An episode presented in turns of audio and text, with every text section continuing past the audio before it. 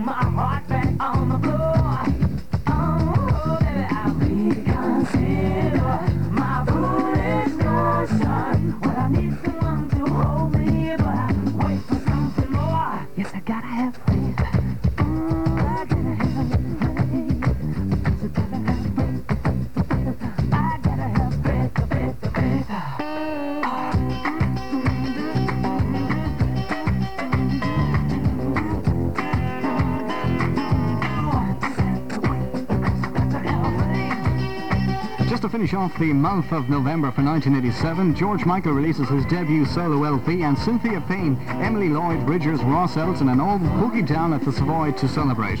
Steve Martin packs them in at the Pickies with the lovely Roxanne and Freddie Mercury delivers an absurd duet for the Olympics to be with Mal Cable Carr. Christian group Heartbeat have a hit despite Radio 1 considering it unsuitable for airplay and Crimbo comes early with Mel Smith and Kim Wilde rocking around the Christmas tree for charity. Curiosity wear their smocks. Terence Trent pulls out an Austrian concert because of Kurt Waldheim's Nazi conspirator background and T'Pau rule the singles and LPs roost and Carol flashes Bryan Adams from the wings on his birthday. Lad hasn't been the same since. And the Proclaimers appear giving Face Furniture a new lease of life. And finally, just to wrap up the month of November before we move into our last month, which is December, and of course, wrapping up 1987 is Whitney and So Emotional. I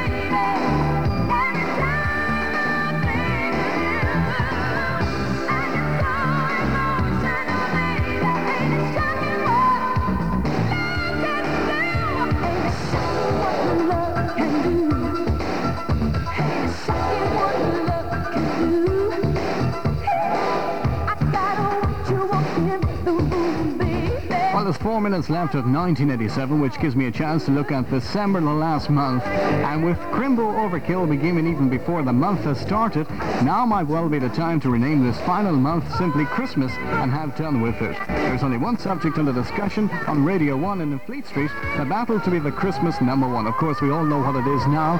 Always on my mind from the Pet Shop Boys. Of course, making a right hash out of the old Elvis Presley number. Sinitta does an extremely cringeful article for Fleet Street admitting she has rather forceful desires for 1W. And Whitney Houston's snitty boyfriend, a tolerance source, says it's okay, but can the three of them take tea together? Pete Waterman attributes Rick's success to being a white boy with a black man's voice, which is what the public wants, And Bananarama roll around in ass's milk for their new video, while Siobhan gives birth to a bouncing boy. He should have good skin. And Prince's Sign of the Times movie goes down a storm in America that will now be shown here in the new year. Boy George returns to play at the Hammy Odeon and flops. Emily Lloyd shouts up your bum. and the Nation returns to snogging in the four and nines. Geldof returns to Ethiopia. Fleet Street returned to vile insinuations about the missus.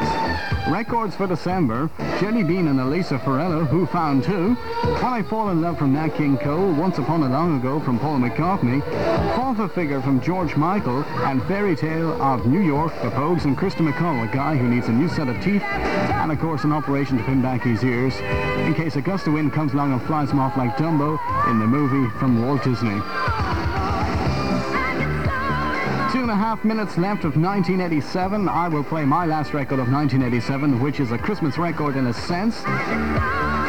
It comes from Michael Jackson, of course, and one called The Way You Make Me Feel. That's the County Sounds review of 1987. Hope you enjoyed it. If you did, why don't you let us know and drop us a line here at County Sound, Vicar House, Vicar Street, Tuam, County Galway. We'd love to hear from you. And of course, if you have any cribs, new ideas, something you'd like to hear on the airways, let us know too. I'll be doing a countdown in a few minutes' time. I simply just can't wait. 1987 has been a rotten year. Ah, no, only messing. It's been a great year for me. I'm looking forward to 1988. With as much gusto as I look forward to 87.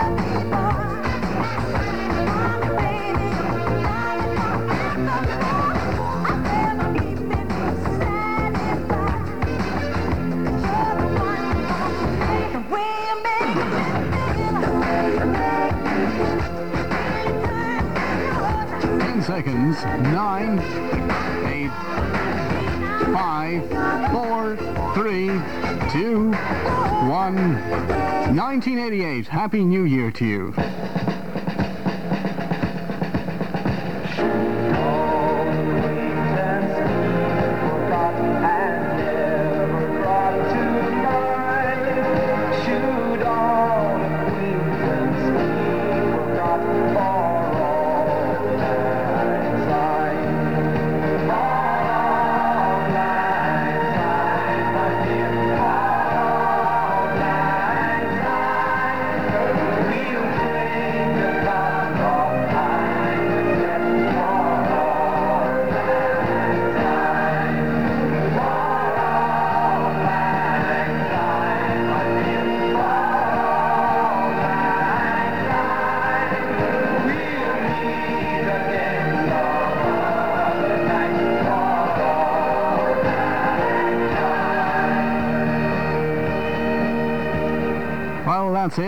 Into it.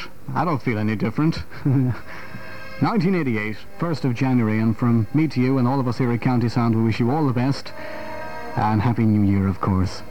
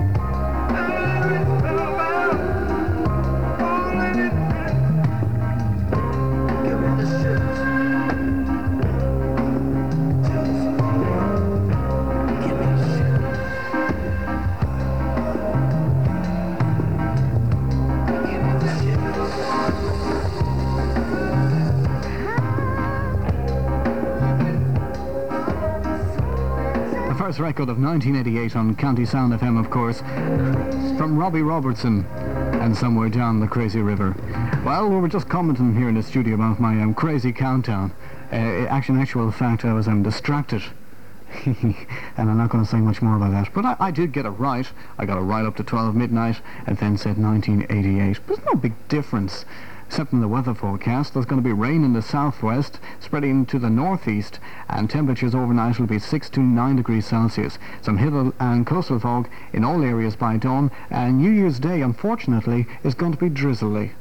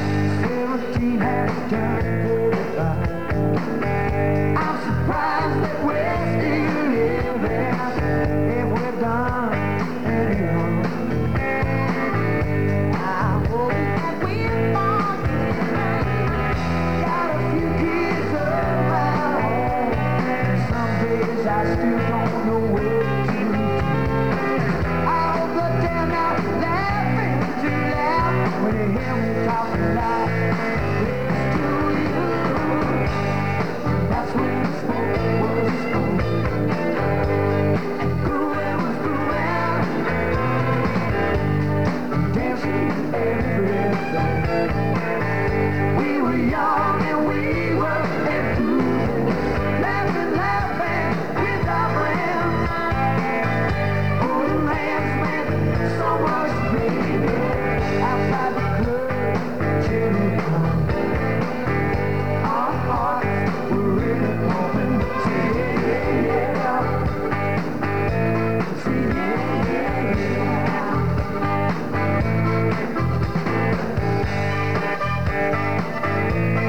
past 12 on the night moves on County Sound FM. John Cougar Mellencamp, of course, and Cherry Bomb.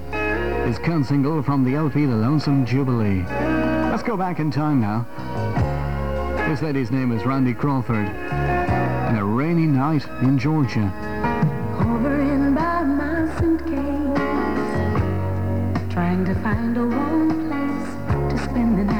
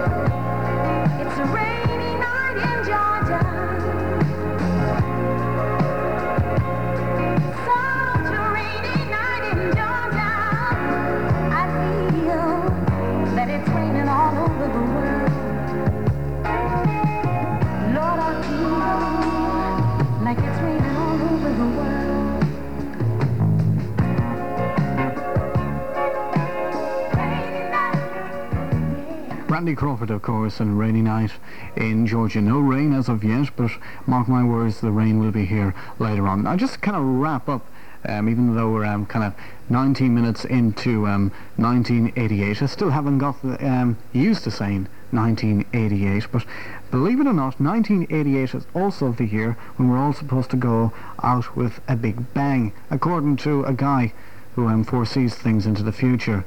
Of course, you know his name begins with an N. I'm not even going to try to pronounce it because every time I do, I kind of mess it all up, so I'm not going to bother. But we'll have to wait and see. Actual date for um, blowing us all up is August the 8th. So if you're like me, you've bought your crates of beans and things like that. and we're all getting ready for it in August. But just to kind of wrap up 1987, one of the things in 87 is all the movies. And a lot of movies were out in 1987. In actual fact, 1987 was a crap year for the movies. Actual crap sequel of the year was um, Superman 4, which was um, a multi-million pound blockbuster with special effects that looked like they were achieved with a fairy liquid bottle, some sticky black plastic and a bit of string. And there was worse to come, for the wisecracks and humour of previous Superman outings were abandoned in favour of a serious nuclear bombs are nasty things theme, which was the cue for lots of very dull speeches and very little comic relief. One of the um, interesting movies of 1987 was the um, Witches of Eastwick, and of course I'm Cher making her comeback again in the um, acting scene. But veteran actor Jack Nicholson walks away with his prize for his heavily, and of course we mean heavy. The man has lost his body tone. He's starting to fall to flat, but the women still love him. His over-the-top of performance as the devil in Witches of Eastwick. He yelled, cackled, waggled his eyebrows, seduced three women, lucky bloke, and generally had a great time. All this with a Bernard Manning-style paunch and receding hairline too. Runner-up is Bruce Willis. That man, that man appeals to every single woman on this planet. No, somebody in the studio here disagrees with me. Bruce Willis is not the man of her life, and I know who the man of her life is. His manic portrayal of a Harris executive in Blind Date. That's, of course, Bruce Willis. And the man I am talking about, of course, is Rick Springfield. He gets a 10 out of 10. I only come a close second at 9.5. But um, one of the um, better movies of 1987 is actually, um, and I hate to admit this, you know, it's a yuppie movie, but a small but perfectly formed Michael J. Fox. He's absolutely fantastic on the big screen. He added to his millions with The Secret of My Success, the tale of a hick from the sticks who moves into big business. And though he was a good foot shorter than his leading lady, Michael got many a lady's heart fluttering and managed to make an uninspired movie quite watchable. And I admire that man. He's so small and he gets all the women. I'd love to know his secret. And if he ever reveals it, I'll be first to buy the book. Flops of the year? Well, you know one of them already. Shanghai Surprise, or Shanghai Delight, from Madonna, of course. She had her thunder well and truly stolen by Emily Lloyd. And a lot of you don't know who Emily Lloyd is. I, for one, don't know who she is. She's a bubbly 16-year-old who made Wish You Were Here one of the best films of 1987. Maddie, Madonna, 29, by the way, she's um, turning um, 30 this year, had a bit of a commercial flop on her hands with Who's That Girl, also one of the worst movies of 1987. But the madcap comedy wasn't half as bad as people said. Well, The Cougar was good. But? Woody Allen made an appearance during 1987 and he got kind of mellow in his old age with a, a nostalgic look at the golden period of the wireless in radio days. It's an interesting little movie. Some freaky characters, as always in Woody Allen movies. Gentle humour and Woody contenting himself with the voiceover while current companion Mia Farrow took centre stage. Give them what they want. The sequel of the year, one of the best, of course, of Eddie Murphy. He took no chances with Beverly Hills Cop number two. It was a carbon copy of the original, but without much of the sparkle. Even so, the helter-skelter pace, wisecracks galore, and Murphy's charm carried it the day, and fans loved it. Brigitte Nielsen looked most peculiar, though. That lady at the moment has left Sylvester Stallone. She's cracked up. It was in the papers the last day. She's cracked up, and she was sobbing on the shoulders of one and only Jason Connery, Sean Connery's son, the guy who starred in Robin of Sherwood. I pity the poor bloke because she's playing on his young mind because he sees a, fine-looking woman, which is not really fine-looking to me. To me, she looks like uh, a monstrosity. She's got chests that goes out uh, that just don't fit her. Like if you look at the woman, you know, at a picture before she got her breasts enlarged, you know, they're just not right. That might look all right on the movie, but not in real life. But she's plying on the heart of that young man, Jason Connery, and I hope he doesn't fall for it because she's looking for, for somebody to get her out of her rut. Crap Matt. That's Matt Dillon, of course, and an annual award for the Divine Matt as he stretches the patience of his fans very thin indeed. The big town with the usual bit of Dillon rubbish, though the lad at least look good in the 50s suits and had a steamy sex scene. But by the time he gets around to making a decent movie, will anyone care? The only uplift, uplifting fact about the movie was the girl, and she was a very, very nice looking girl. Long black hair and a body to go with it. But in 1988, the sequel from Crocodile Dundee, Crocodile Dundee number two, will be at our screens, and no doubt it'll be as good as Crocodile one, Crocodile number one from Paul Hogan. Michael Douglas will be around in Fatal Attraction, and it's promised to be one of on the edge of your seat thriller. And normally when they say things like that, it means buy yourself an extra bottle of Coke and an extra bag of potatoes because it probably is boring as hell. Sign of the Times and Prince, a film of the live show we never saw, will be out in 1988, but not as many laughs as Under the Cherry Moon, with lots of peach, black and genius at play. Of course, he has a new LP out in 1988 too, called Black, and he's also got top single of 1987, top LP of 1987 in some critics' charts. 1988 should see Ghostbusters number two and a new believe it or not, Indiana Jones epic. Highly recommended is Planes, Trains and Automobiles, the wonderful Steve Martin in fine comic form.